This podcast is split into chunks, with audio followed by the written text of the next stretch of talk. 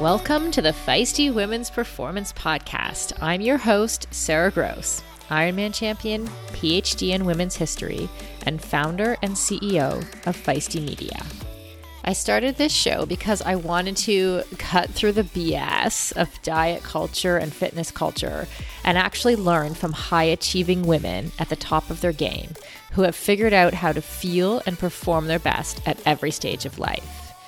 So, I chat with experts, elite athletes, and leaders who have learned to succeed despite the massive gender data gap in exercise and medical science and product development.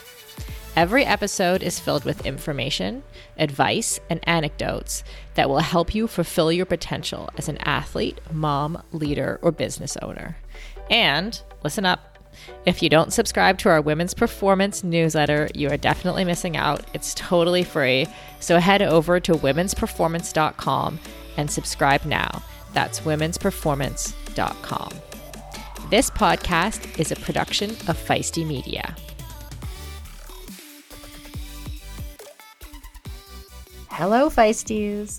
This is our very last episode of the Women's Performance Podcast of the year. I hope everyone stays happy and healthy and gets some good downtime over the holidays. Our first episode of the new year comes out on January 8th. And in the two weeks in the meantime, we will be posting two of our most popular episodes from 2023. So if you didn't get to listen to them then, hopefully you have a chance to catch up now.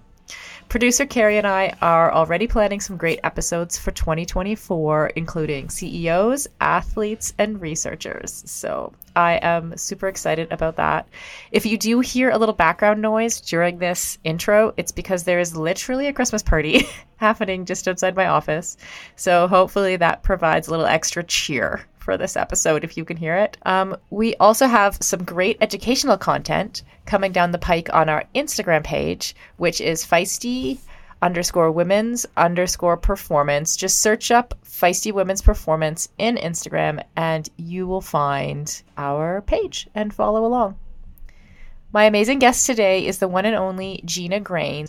She is a Canadian retired professional road and track cyclist who won a silver medal in women's scratch at the 2006 UCI Track Cycling World Championship. And then two years later, Gina finished ninth at the 2008 Summer Games. Over the years, she also raced with various teams, including the Canadian national team, from 2000 to 2011, as friends helped pry her away from her first cycling love, mountain biking.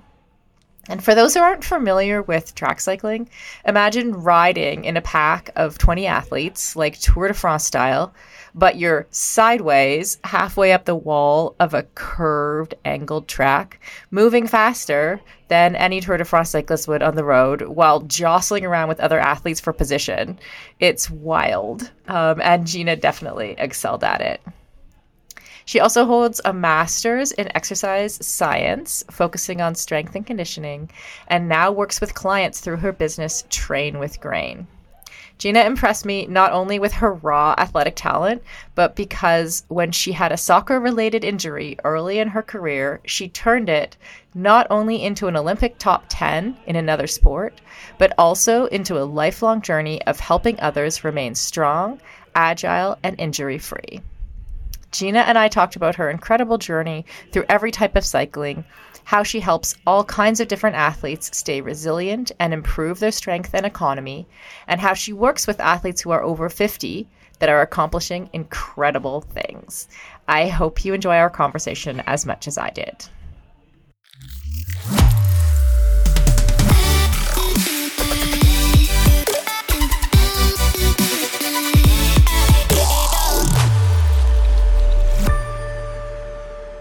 Hi, Gina. How are you today? I am good, thank you. I'm so excited to talk to you. You've had such a tremendous athletic career, um, which kind of blows my mind in terms of all the different types of cycling that you've that you've been successful at. But tell us some of your favorite moments. Some of my favorite moments. First of all, one of my favorite moments is right now. Thank you for having me on the show. I love it. It wasn't the Olympics. It was the Women's Performance Podcast. Yeah. it's a chance for me to um, uh, um, um, continue living the dream. Sweet. so, uh, yeah, thank you. Uh, um, some of my favorite athletic moments would definitely be the Olympics, of course.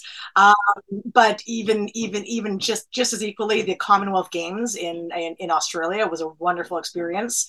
Uh, even, even down to, um, of course, winning the, the, the Tour de Gastown three times in Vancouver. There's nothing like winning in front of your home crowd, and that's actually um, one of my, my most memorable experiences uh, in, in, in my career. But um, and then of course the journey, and and and for me in my athletic career, I always made um, you know a, a, point to myself saying, you know what, if, if you're not enjoying it, then mm-hmm. then then don't do it. And I'm not I'm not saying that every single workout I loved by any any stretch, but you know what, I needed to enjoy what I was doing, and and that's what helped me carve my path towards the Olympics. Actually. Mm-hmm. Is there, you know, it's interesting you mentioned the, the race in Gastown um, because I think I, there, there's sometimes really special moments in someone's athletic career that aren't necessarily like the, the heavy hitting, like the events, like the Olympics and like the Commonwealth Games, like you said. You know, what is what goes into those kind of special performance moments? Like, what makes it? What makes those moments special for you? No, I would have to say of course, Tour de Gastown. It's just the crowds and the mm-hmm. way the way they that they they, they pr- promote it and and this the support. You know, they my some of my most memorable memorable um, races are definitely the the crowds and they they pump you up, right? Mm-hmm. And and and and the crowds actually help with your performance. And that's an interesting topic on its own. Mm. But but but that you know that's a motivating a motivating factor and um that's I think that's it. for, for, you know, apart from you know performing in front of all your friends and families, which can be nerve wracking as well. But um, but yeah, I would I would I would say that the energy. You know, we we performance is multifaceted, and and and um, people who rise you up raise your performance, and and and the crowds did that for me at Tour de. Yeah, it takes a team, right? Oh yeah. Mm-hmm. Mm-hmm. Um, did you play sport as a kid? When I was a kid, I um I was a soccer player, and um I I had my sights on going to the Olympics in soccer actually, um and uh, then a series of uh, ACL tears and cartilage tears and all that kind of stuff kind of um uh, made that dream fizzle away because um by by the age of about what was I 18 19 I already had osteoarthritic knees. Yeah from so much um uh, from so many so many ACL incidents, um, like sublux- subluxations, etc. It mm-hmm. a lot of damage um, in my knee joint, and uh, my doctor said basically I would never run again. And um, yeah, it was pretty pretty devastating. It was a really hard time for me because I was on path to be you know, provincial level, national level uh, soccer player. So that was a really tough time in my life, and I had to uh, reset um, significantly. Is that when you started riding? It was, yeah. After after that, I actually, um, you know, with that news, I just, you know, I was trying to run with two knee braces on, and I would play volleyball with two knee knee braces on, and my knees would still pop out, and I'm like, ugh.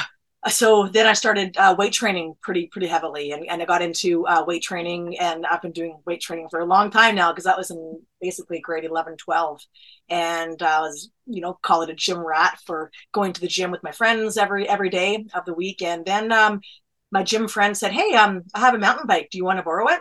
And I'm like, ah, "Sure," because I was always on the, uh, the the random cycle on the stationary bikes every single day, and I just hammer. and she was like, "Well, if you like that so much, why don't you try?" And I didn't even know what mountain biking was. So, mm-hmm. anyways, long story short, she let me borrow her mountain bike, and I went up there by myself and came back like all muddy and just like had the best time in the world. I'm like, "Wow, that's fun."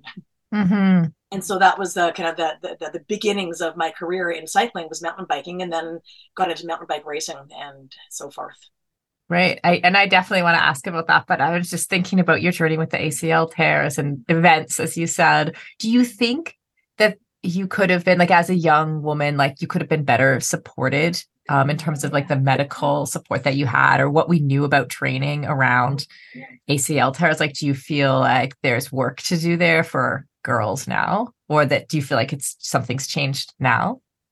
There i mean it, it's a there's been a massive change. Uh, i see it because i have trained many many girls who have torn their acl in the past even two years like for for years. But for some reason even right now there's a massive i'm going to call it almost an epidemic of acl tears that are happening. And whether that's the right word or not or, or whether it is but i've trained many many people. Um you know when i tore my acl they just said it was a sprain.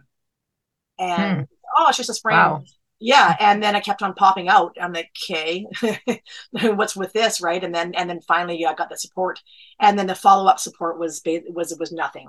So i, I did no specific rehab for it because they just didn't know to prescribe it. Um, so there has been a massive change now because now, um, you know, we have those resources and, and, and, and the knowledge to, to, to, to help people recover from ACL injuries.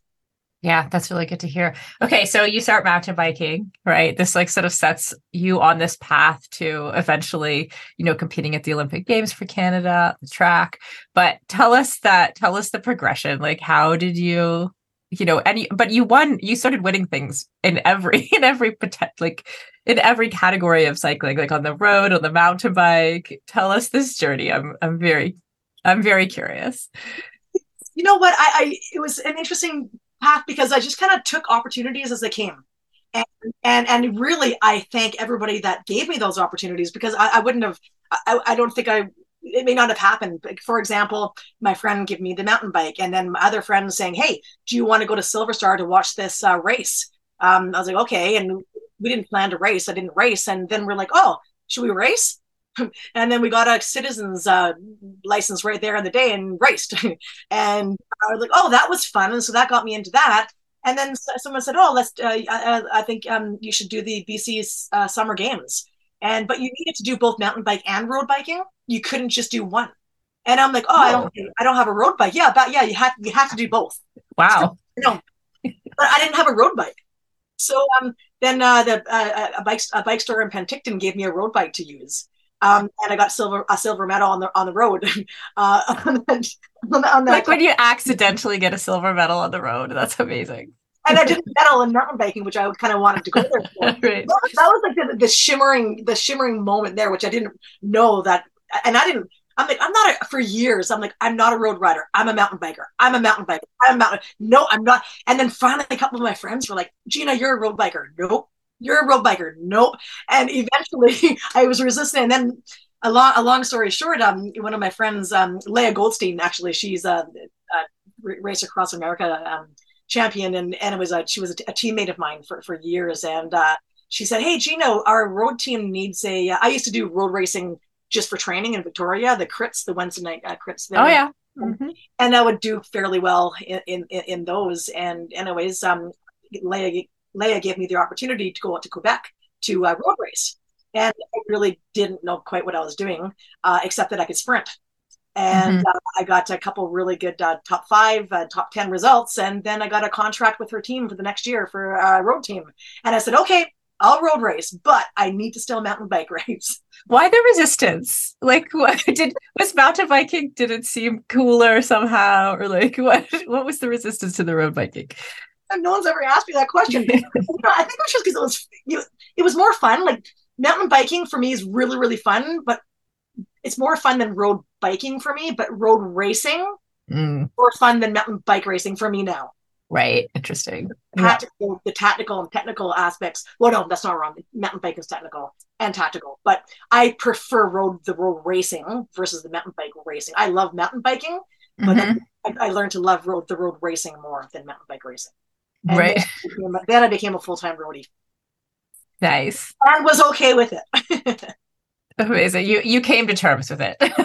yeah, so like. This became absolutely uh, the, the, best the best part of my career, and then uh, and then and then from there again, somebody said uh, we we were training in in a, a town called Trexlertown in, in Pennsylvania, and I said we have a big uh, track there, and there's big Friday night track racing, and my team was based out of there, and uh, they said, hey Gina, um, you should really try the track.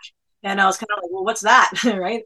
And they go, oh, it's a bike, no gears, one, uh, no brakes and uh, you can't stop pedaling. All right, throw me in, coach. Perfect. Perfect. That sounds fun. Yeah. so I tried that, and um, was successful because I was a sprinter, and and uh, then I went to nationals uh, that year, and I won. uh, and so I thought, mm, that's a good start. Mm-hmm. Um, so uh, then that's where I was like, okay, let's reset uh, my goals for the because I did have goals of going to the Olympics and um, on the road, and then I, I set my goals to going on the track because um, it, it really suited me. I'd I'd really love to know if it really is as scary as it looks. Like, like I've been in a velodrome once, um, on an an outdoor one in Australia that didn't have the same kind of like camber, you know, and even then you could get going pretty good. You know, was it scary at first to be out there with with like you said, like no gears, no brakes, just going for it? Is it was it hard to learn the skill? Um, it, it, it, it, came to me pretty quickly because like I think it was on my first or second lap I stopped pedaling and you get almost kicked off the bike. Right. that, that's my fear. really just literally almost endo over. And so it's a pretty quick learning curve and then you don't really do that much again. Um, I'll, I'll, never forget. Um, I was at my first World Cup in um, in LA, and my co I, I was scared I was scared my pants off. Like I was just like so nervous. And um, anyways, my coach Eric Van Den uh, at the time he was a, a Quebec. Uh, he was from Quebec, and he said to me in his Quebec language, he goes, "Hey, Gina, this is like going. Uh, sorry, excuse my French. If I, I love that. I love the accent. By the way, it's really, it's, it's definitely helping the story. French French accent and all. Go, hey, Gina, this is like can you go you, you go into a boxing match now. You you will make it, but you will really struggle through round eight. But you will survive. And then the bell goes off. I'm like, good, good pep talk, but it was great. It was great because it was like a boxing match. It was just like being, you know, not physically hit, but it was just the, one of the hardest things I'd ever done to, to date. And um, and did you struggle at round eight? Oh yeah, well, round, round probably halfway through or whatever, whatever it is. I was just hanging on for dear life. Right. As a lifelong runner and triathlete turned CrossFitter, I am stoked to announce that the athletic eyewear brand Tifosi Optics has joined us as a partner here at Feisty Media. Tifosi sports glasses hit all the marks for athletes. They're shatterproof polybicarbonate, so the lenses not only reduce glare, but also offer scratch resistance, which I 100% need. They stay in place when you are moving. The hydrophilic rubber nose pads actually get more grippy the more you sweat, so they are secure and don't slide down your face even when you're running in hot conditions. No matter what sport you do, Tifosi has shades for you. Whether you love tennis, fishing, pickleball, running, cycling, or just hanging out on the beach. They are super reasonably priced, which I love, so I can have multiple pairs that go with any outfit. And of course, Feisty listeners get a special discount. So, head on over to TifosiOptics.com and use the code FM20. FM as in Feisty Media to get 20% off your order. That's FM20 at TifosiOptics.com. I'll put a link in the show notes to make it easy for you. Endurance sports should be accessible to everyone, right? That's why we are so excited to be partnering with MOTTIV. MOTTIV is one of the fastest growing training apps in the world today, with thousands of amateur athletes signing up every month and a nearly perfect 4.9 star rating in the App Store. You are not a template, and your training plan should not be either. Prepare for running races, triathlons, cycling events, duathlons, or swim runs, however your season schedule shapes up, and get training written by some of the best coaches in the world in each discipline who know what it takes to help amateur athletes reach their goal on race day. The app takes the training written by those experts and then creates the most optimal training plan for your schedule, abilities, and goals. Plus, the training is fully customized to your race schedule, how much you can train each week, your current abilities, and the goals you want to achieve in your race. You can use the app for free as long as you want, or get all the upgraded features from the app for just $19.99 a month. But as a feisty listener, you can sign up at mymottiv.com and use the code FEISTY for two months of full premium access. That's right, you get two months of premium for free. So you quite literally have nothing to lose. So head over to mymottiv.com, M Y M O T T I V.com, and use the code FEISTY, F E I S T Y. And on a personal note, I know the founder of MOTTIV, and he is driven to make triathlon and all endurance sports more accessible for the athletes who care about their performance but who aren't quite ready for a full time personal coach. If that sounds like you, definitely try the app for two months for free. You literally have nothing to lose.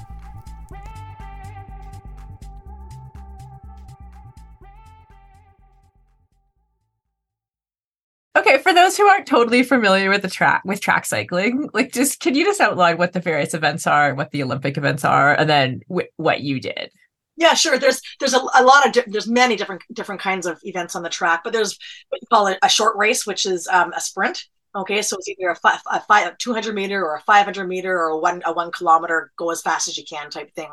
Uh, that wasn't my event. My event was more endurance on the track. So that would be more like what we call a scratch race, which is um, you go around, I don't know, 80 to 100 times, and the first person across the line wins. Now, that may seem like, well, of course, but during the race, of course, is very similar to road racing where people are trying to get away and attack and you got to chase them or some a little group might get away and oh it's like lots of tactical stuff and well and it's similar to road racing but you're like for people who are listening who haven't seen this but you're like sort of sideways.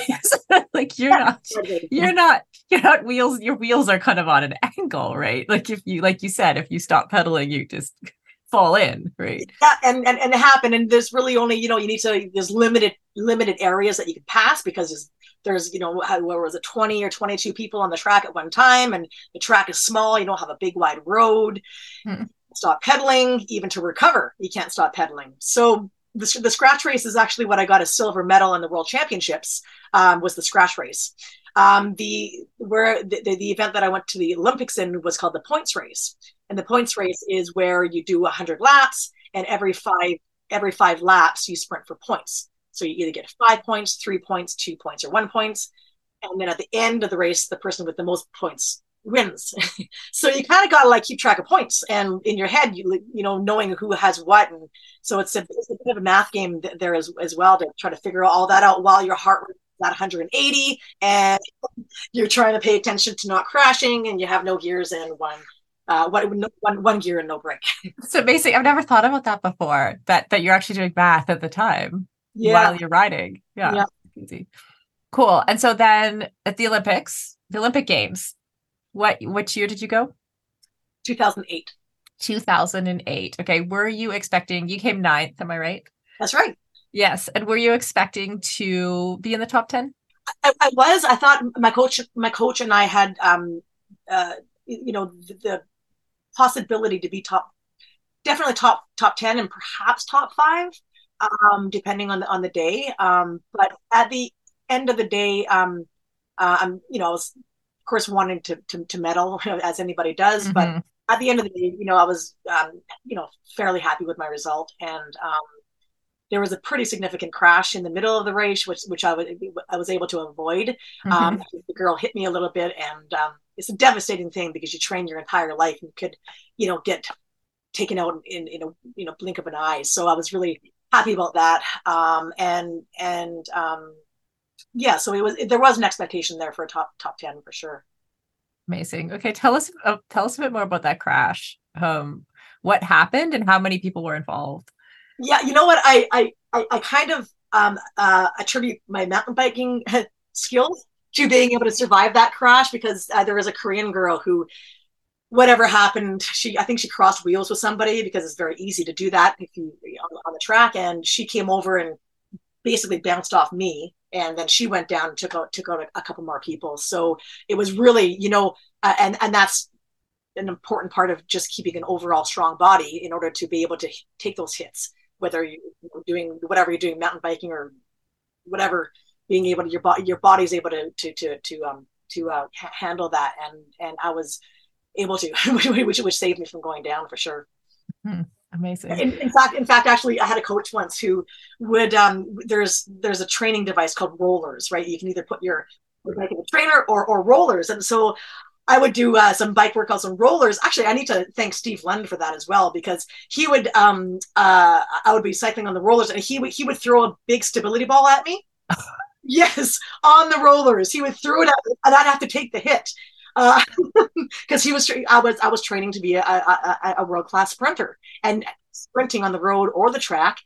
There's always uh, um, uh, con- not always, but often contact where people you know you're so close and might get a shoulder or or whatever whatever it is. Somebody might hit your bike and you need to be able to be strong. So he was throwing this stability ball at me on the on the rollers. That's hilarious. I I don't think I ever got out of the door frame in the, the rollers, you know, where like just in case I tip, there's something to catch right. me there. Yeah. Um, I still have my rollers though, and I, mm, I haven't pulled them out for at least a year, but yeah, it's a great training tool. Um, and then you, okay, I know you're super passionate about coaching now, um, and I want to talk about this. You've also mentioned strength training quite a bit. How important was strength training to within like your cycling career, and what types of training did you do for strength in particular?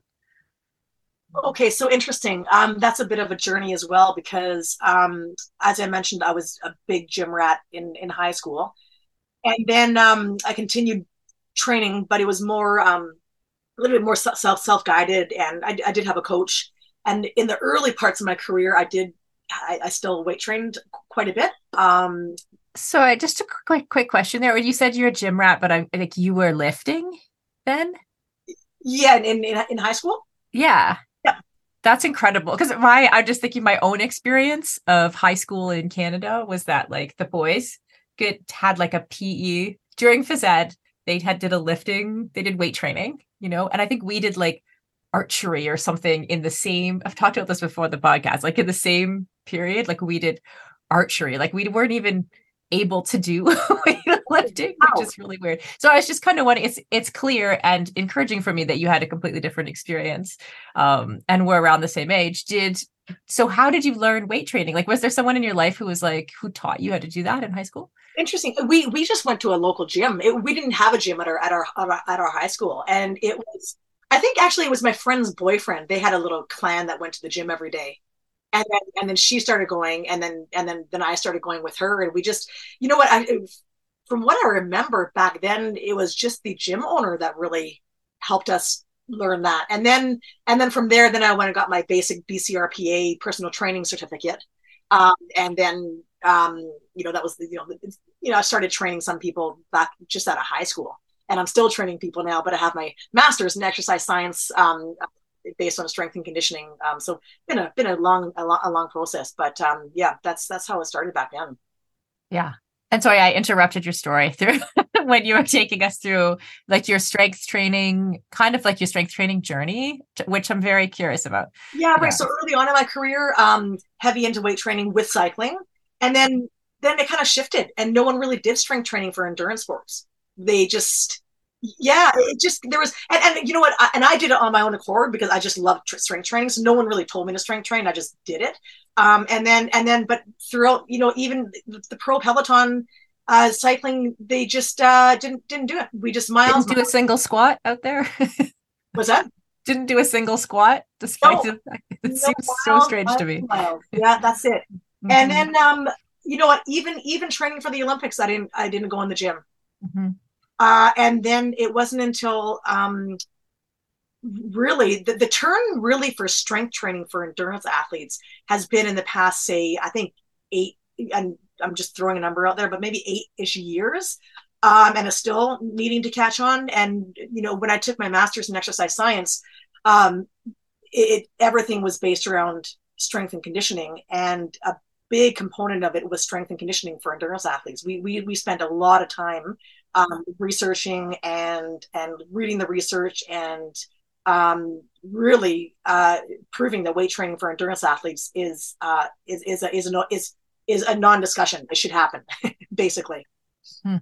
And when you say like you didn't do strength training as part of your Olympic prep, did you do other things that were considered strength training? Like did you do intentional hill climbing or big gear work or something that at the time was considered strength training, quote unquote? Yeah, yeah. I guess I guess uh, the the big gear uh, strength, yeah, strength on the bike blocks for sure. Uh, I still prescribe that to uh, some people that I some some cyclists that I train. So strength on the bike would be, I suppose, considered strength training. You know, um, and uh, yeah, that's that's that's a, that's about it. You know, do some sit ups once in a while, some yoga, but it was it wasn't. Uh, yeah, like a little the core. We did core. yeah. That was our strength training core. Yeah, pretty yeah. much. You know, like go home and do some sit ups, and yeah, it wasn't it wasn't nearly what we have now as far as the knowledge and the guidance for the endurance athletes, which is great to see it emerging totally. It's really interesting because that's like that hits my story really hard too like where i i always struggled with my cycling. That was my weak point in ironman. And when i started to do like intentional weight training that's when i improved in cycling by miles like because it was such a massive weakness for me right? And i was such like an engine driven athlete that I just like I just spin if a heel if a hill came I'd just spin my legs faster right? And I had a coach who noticed that and she's like you're like what are you doing she's like you can't you like you need to be stronger so she got me in the gym um and it really did work but do you find that endurance athletes still tend to underestimate uh strength training it's um it's changing but I would say yes, because everybody, every endurance athletes, including myself, would probably rather be mountain biking, running, swimming, or doing doing their endurance sports. You know, that's that's what they love. You know, um, it, it, the, the, the, the, information is out there and it's getting out there but um, until those until the endurance athletes um, uh, and their coaches talk to a strength coach like myself or, or other um, to to either explain to them or even show them um, the, the benefits of, of strength training. Now strength training for a, a lot of people they think okay just going in the gym and squatting or you know or arm curls or whatever it is but it's not that at all. And and, and I, guess, I guess that's why that's why the, the term strength and con, strength and conditioning is is the more appropriate term. And you know the conditioning has its own um, um, ap- applications as well. But just just as an example, um, uh, I'm swimming. I'm training a swimming group right now, and some of the parents had questions like, "Okay, are they going to be squatting or arm curling or whatever it is?" And and they came they came to my session, and it wasn't about that at all. It's about de- defining their their weaknesses and working on working on the weaknesses. Um, you know, swimmers need power. Swimmers sw- swimmers swimmers need um, you know obviously the, the prehab rehab. But there's a lot of a, lo- a, lot of things that when you do something over and over like cycling or swimming, you need to be um, I guess more more more more balanced um, and stronger to have more resiliency to train more.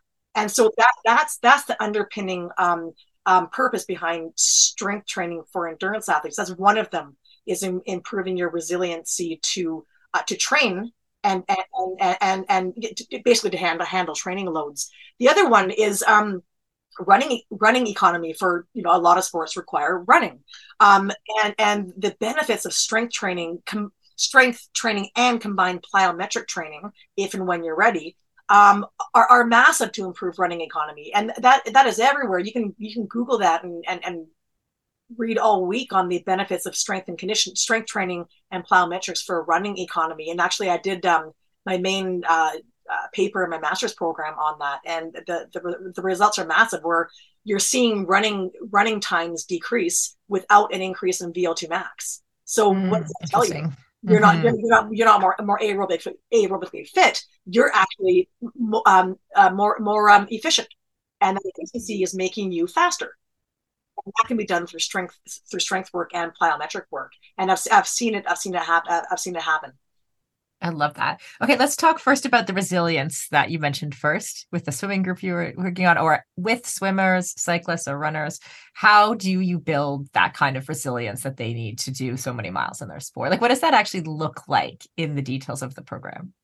Yeah, right. So, I mean, the, the first thing, um, everybody's different. Uh, uh, we know that, and and and I, I, bring them in, or they come in, and do an uh, moving as uh, like an, an, assessment with them, and see where where their where their weaknesses are, and the biggest one of the biggest things that I've worked with this so much in the past few years is is is the way um, especially as we age, um, the, the way we, um, I'm going to say connect. Okay, so so how our kinetic chain is accepting load.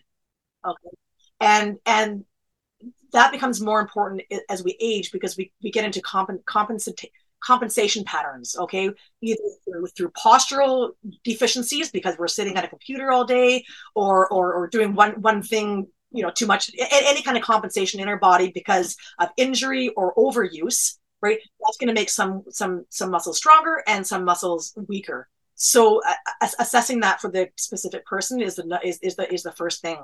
Mm-hmm. um, um, so f- from there my approach with endurance athletes is, is, is number one um, teaching them how to um, do the strength movements properly. And what i mean by that is is uh, for for example if you do a squat how are you loading that squat?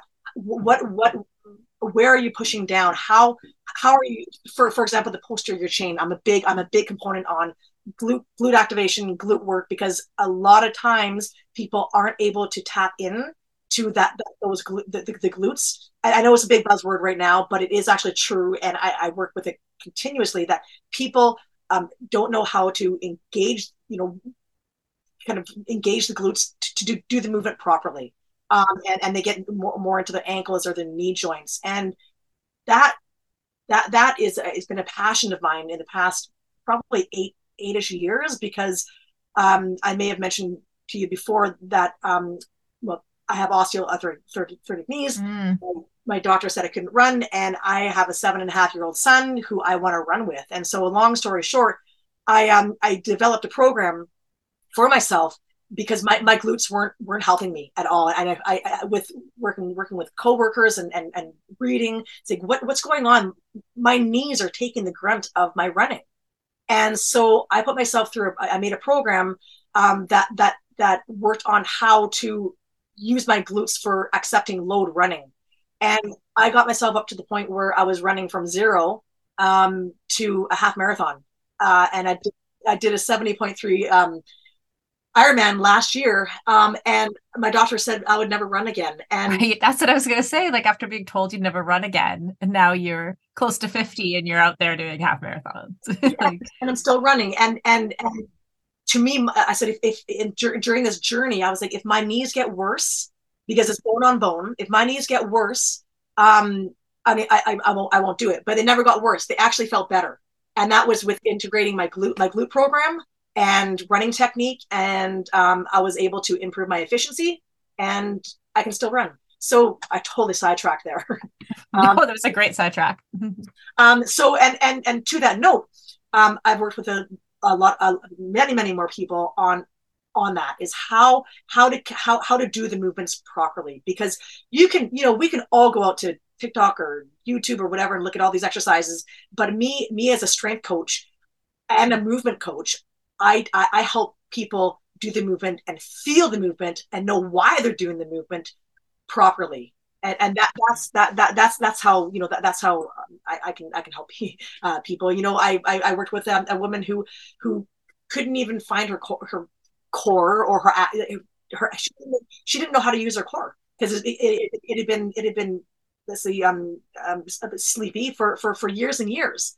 And she she could never find them. And we worked together to, to, to find them, you know, doing different drills and, and, and uh, activation stuff. So, you know, uh, th- th- things like that. Um, uh, another one going back to um, endurance athletes and, and, and, you know, ex- you know, helping them find the whys and why to strength training. For example, it might not be just strength training. It might be, it might be, oh, my back doesn't hurt anymore. Like doing the program, you know, oh, I can do I can do an Ironman now. My back doesn't hurt anymore. Or and I, I worked with a lady who who had back pain all the time, and we did a strength and conditioning program. And let's stop stop there.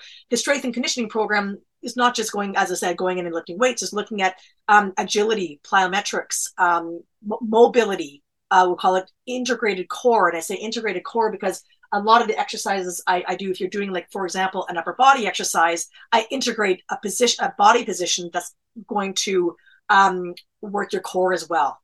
And you can find those on my YouTube channel. There's a lot of lot of different integrated workouts, uh, sorry, strength exercises that integrate your core. Your, your I'm going to call it your core um, as well, because your core is anything that stabilizes your pelvis, um, and that's another conversation as well. But um, so showing the you know the the, the results speak for themselves as far as you know the the other not only getting more powerful, stronger, more um, uh, having better economy, but your body feeling better throughout your event.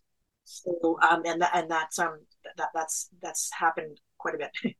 yeah, I I really related to you talking about the woman who couldn't recruit part of her core, you know, and I and I had a situation when I was very early in my career. This is like, you know, you have to imagine I'm coming, I was maybe second or third at an Ironman. So I'm like an elite athlete. I'm on the podium in my sport. And I get this injury and I go to see the physio and I can't recruit my glute med.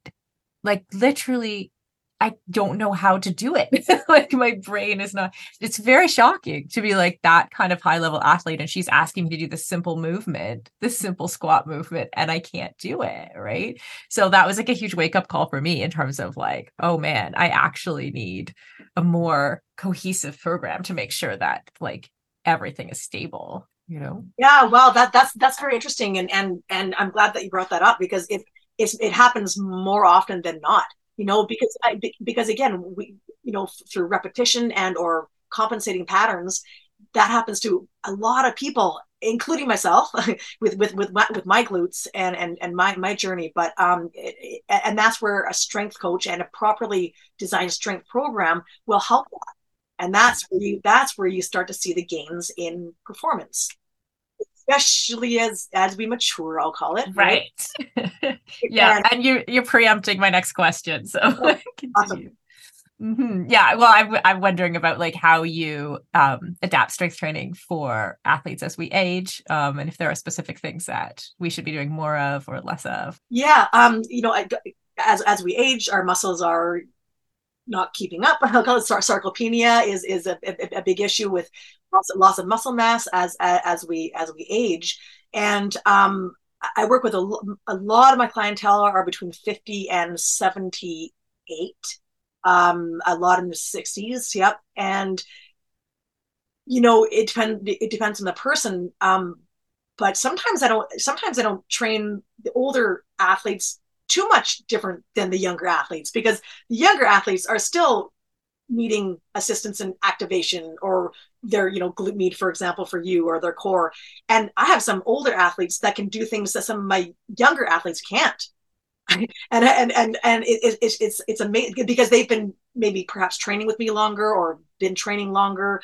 Um um but for the for the for the for the more mature athletes um for the most part I always make sure that, you know, fundamentally they can squat properly, push, pull, uh, um, uh, rotate, anti-rotation. Um, but I always include some form of plyometrics.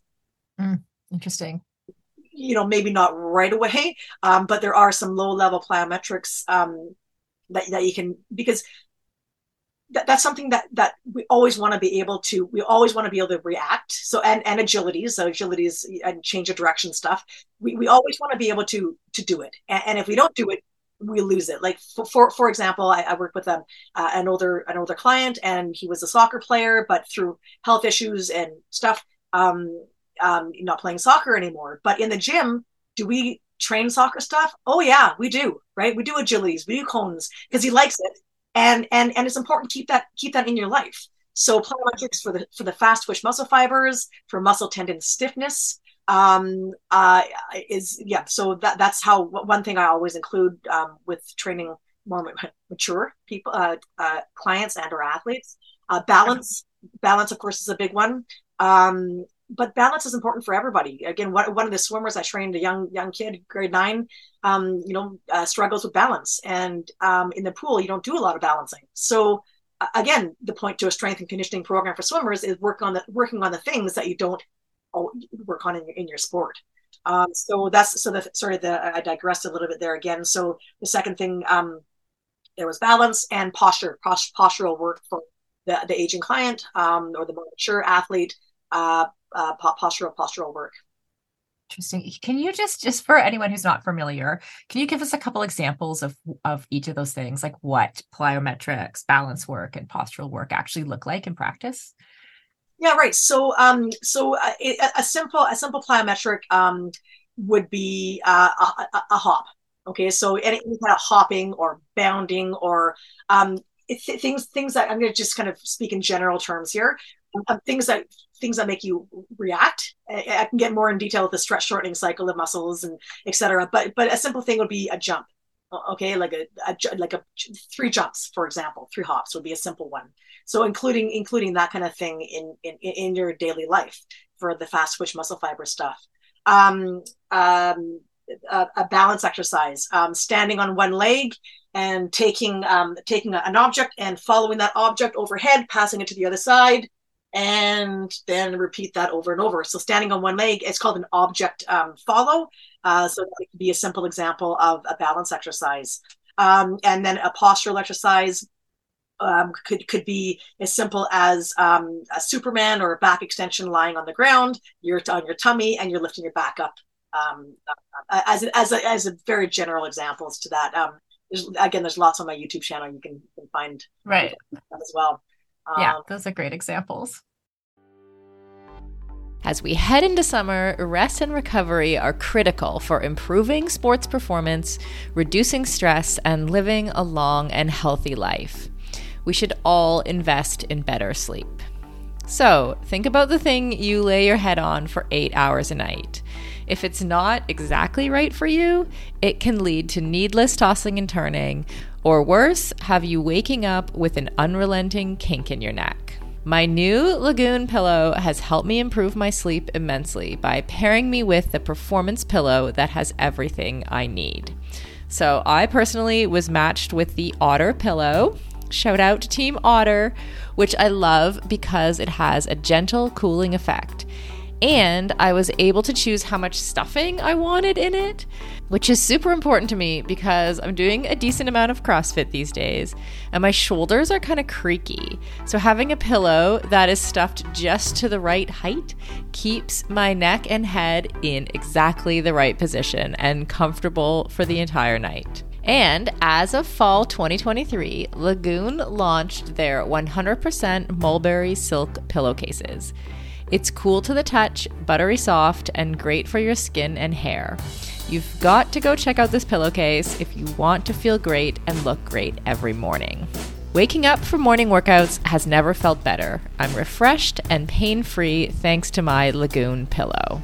To check it out for yourself, go to lagoonsleep.com forward slash performance and take the two minute sleep quiz to find your perfect pillow match. And then use the code PERFORMANCE for 15% off your first purchase. That's code PERFORMANCE at lagoonsleep.com forward slash performance, whole 15% off. And the link is in the show notes. You can just click through there.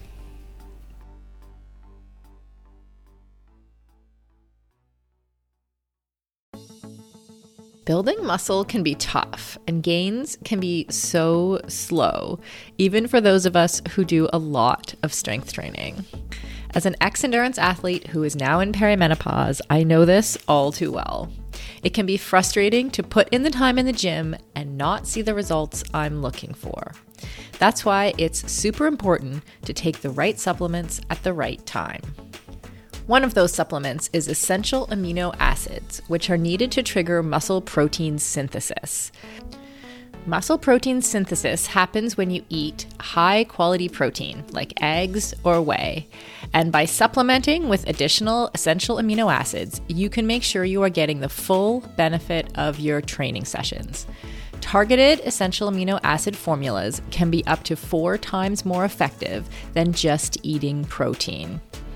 I've been taking amino acids for almost a year, and in combination with eating quality protein and a couple other supplements, I have managed to turn the tides on age related muscle loss, which starts at 30 for women, by the way, and I have continued to make strength gains as I head towards 50. AminoCo has been a long-time sponsor of Feisty Media and has supported all of our brands and podcasts over the years. I recommend starting with AminoCo Perform, and you can grab some at aminoco.com forward slash performance. If you enter the code performance, you will save 30% and receive a free gift if it is your first purchase. Give it a try and let me know how it goes. That's aminoco.com forward slash performance and use the code performance to save 30%.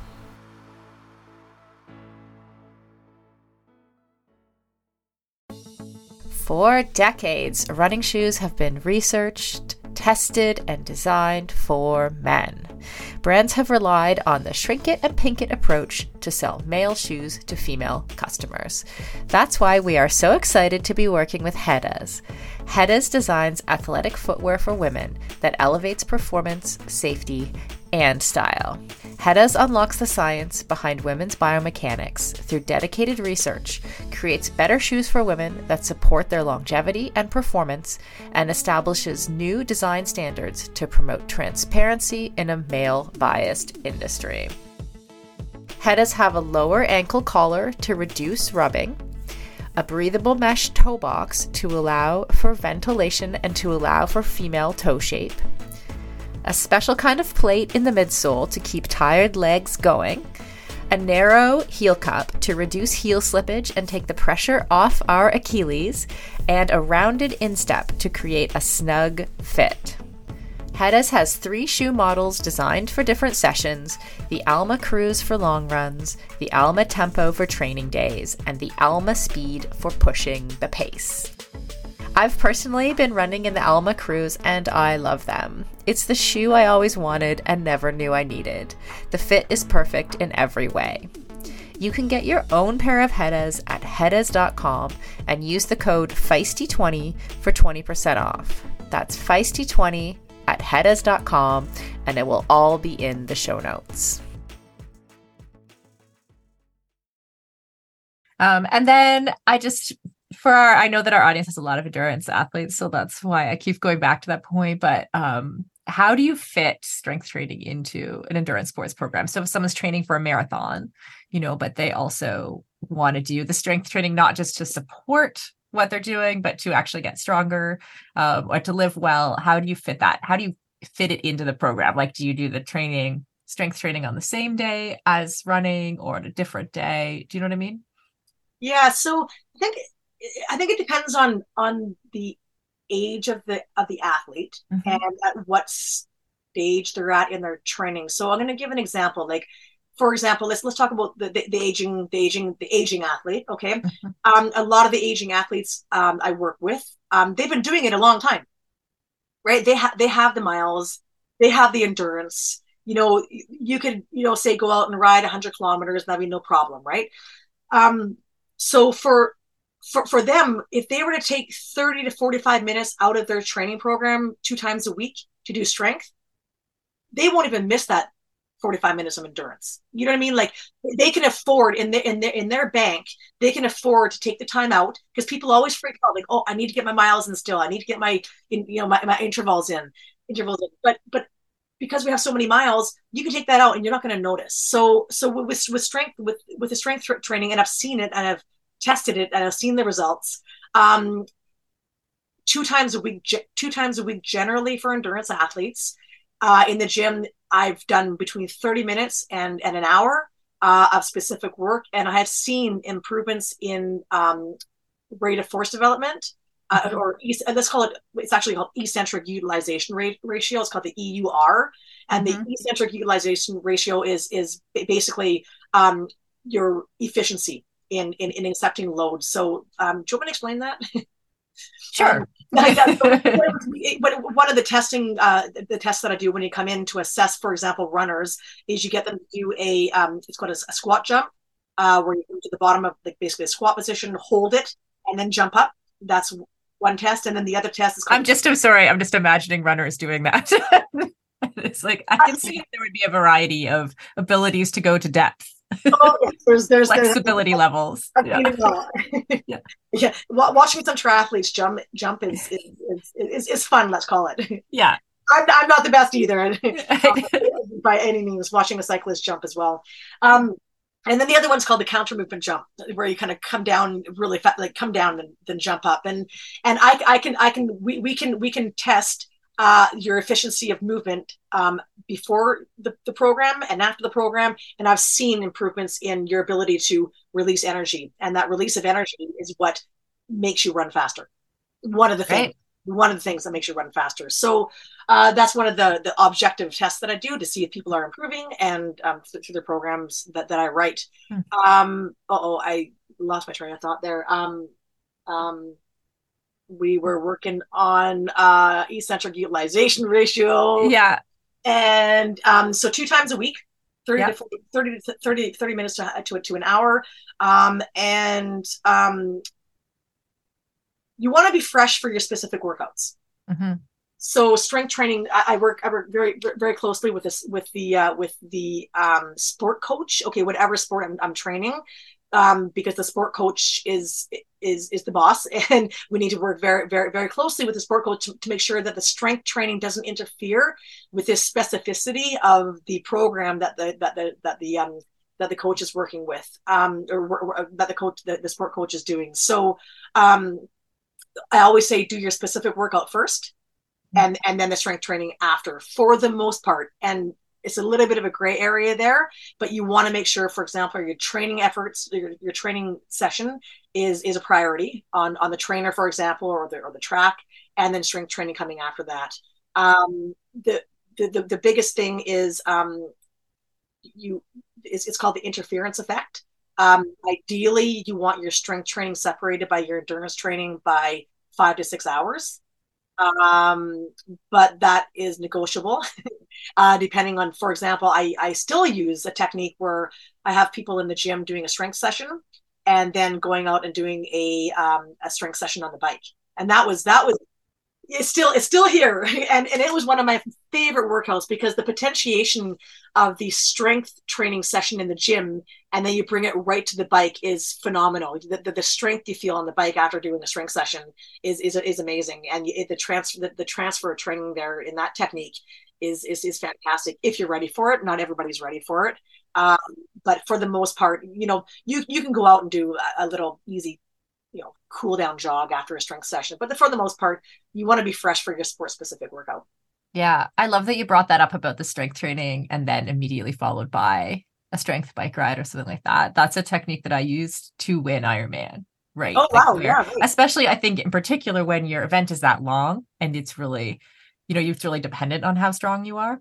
So it like it just created like having that much load on the total session like between the strength training session and then the you know i would do i would do a lot like not a really long bike ride like not a six hour bike ride but a three or four hour bike ride off of that strength training. Um it really worked well for me. And i also remember those studies that you um that you just mentioned like with having the five hours between the strength training and the cardio or, or the aerobic session. Um, I remember actually like, that just brought back a memory. I was like, oh yeah, I remember looking that up and being like, this is, I don't think I can do this in my in my weekly training program. Um, go ahead. Yeah, no, yeah, you know, primarily that that interference effect is is is for hypertrophy, so the the, the building of muscle. Uh, but there have been there, there there is there is some talk about still keeping that that that time between between the workouts um, and so you know depending on the person's goals and and and and and their training load because as you said sometimes you, you just can't you, just can't you don't have that that that time gap that you can so um, you know i think i think that for endurance um uh athletes i think that could be a good area of research and maybe i need i need to research more of that um right as well and do some more reading up on that about the inter- interference effect of and maybe some listeners um, can enlighten me on that uh, as as well. Yeah i'm not sure if that yeah i i would be interested in that too. I've never heard anything either. I'm mostly here at the you mostly hear it the other way like that your endurance training's hurting your strength gains right mm-hmm. somehow or this this type of questioning. Um i also want to ask you about um like the uh, you said you have a lot of um, clients who are 50 to 70 right? Yep. So if you have folks who are they've been active all their lives, I'm assuming I'm kind of making that assumption that that's part of your clientele, that part of a subsection anyway of, of who you're working with, mm-hmm. um, and they're looking to just kind of like maximize health and wellness and be strong you know through aging um how what do the what do their programs look like when they come to you um strong through aging are they sorry athletes or just general gen, general pop general pop like if they're just looking for to be as strong and active as possible for the rest of their life yeah, right. Yeah. Um, there's there's so many fun things you fun. I, I call them fun because I think they're fun. Um, so you know, there's there's there's a, a few facets that we work with. No, number one is working on uh, capacity. So improving improving their capacity to do work. You know, I'm going to say in the gym because we are we are in the gym. So the, the, if, if I, we have somebody that if I have somebody that comes in and they're you know they they haven't haven't exercised for a while, we just start to improve their capacity for work and and and over a few weeks by doing you know a capacity type program uh, and when i say a capacity type program it, it, it is um, um, uh, a, a, bigger set doing doing uh, a, a, number of different exercises without stopping so you know getting a bit a bit gassed um, you know, gas meaning out of you know out of breath and not fully recovering before the next exercise whereas if you do a strength uh, you know more of a strength based pro- program you're wanting to do an exercise be fully recovered before you do the next set right mm-hmm. so so mm-hmm. so building people's capacity gives them the confidence that they're getting that that they're getting fitter and stronger because we're doing strength related capacity um, um, um, exercises so by giving them the confidence and confidence in the gym is massive for uh, over all uh, spectrums of uh, elite athletes. You know that's a secondary effect from strength training is confidence. So uh, so co- confidence. And, and, then from there because some people are, are afraid to do strength training because they, they think they're going to get hurt. And yes you might get hurt if you're not under the right um, um, uh, instruction right? So that, that, that's um then from the capacity then we can start working on strength plyometrics and and then and then getting into power like who doesn't love slamming a med ball down True. right or you know I, I've, I've i was working with a 73 year old who we, we were doing sled pushes you know, sled mm-hmm. pushes, med ball slams. And she was completely capable of doing it and she was rocking it, right? Mm-hmm. She loved it. Mm-hmm. Of course. I love that you brought up the confidence piece too. I, I feel like that's off. Actually, I did an interview earlier this week where someone asked me like what they were we were talking about building my business, like an entrepreneurship. And she asked me like what how do I feel empowered or how do I keep myself feeling empowered? And I was like, lifting. like that. She was not expecting that answer, right? Like she's expecting I have some mantra or something, which I also do. You know, I also have mental mental skills that I practice, but definitely like lifting heavy or just strength training in general, like I do CrossFit now, has really um, helped my mind body connection and keeping me feeling strong throughout the process of living a completely different life than what I lived as a pro athlete. Like, do you find that to be true of your with the people you work with as well? Oh, 100%, 100%. Because I mean, the, the strong, you know, the stronger people get, they're like, oh, I, uh, I, am like flying up the set of stairs now, or, or, or, or even I'm, I'm, I, I can feel my, my proper muscles working. Like I have a client who, she was like, she went for a hike the other day. She goes, yeah, I was completely able to, to c- connect with my, my muscles to hike up this up this up this climb versus just hiking up the climb. So the, the connectiveness and the the awareness of of you know not that you want to be thinking about it all the time because it does become automatic, but their their their awareness of body awareness mm-hmm. um, is is is massive and and um, yeah, just the, the, the, the, you know you know if an athlete if an athlete came and came back for example from from an event and perhaps they didn't do very well, you know they come back to the gym and and you know we not only work on the physical aspect but also the mental aspect and and and to to help raise their confidence after perhaps a hard a hard a hard time away or being away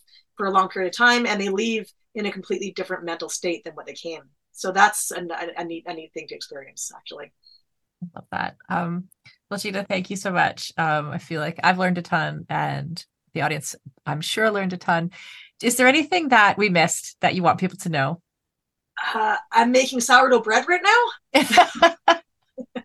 no, sorry, I don't, I don't, I don't have, I, I don't, I don't, I don't think so. No, I. Okay, I feel like we covered a lot of good ground. So yeah, yeah. no, I don't think so. It was a great conversation. Thanks for having me. Cool. Yeah. Where can we find you? How can we follow you? Or how can we have a look at some of the programs that you offer? Um, on my website, it's called uh, Train with Grain. Um, Uh, there are a number of different programs on there. Um, the cycling programs, some running programs. Those are um, uh, programs that were very were and, and are have been blah blah very successful in um, in working on the uh, um, efficiency and the rate of force development for runners and for and for cyclists.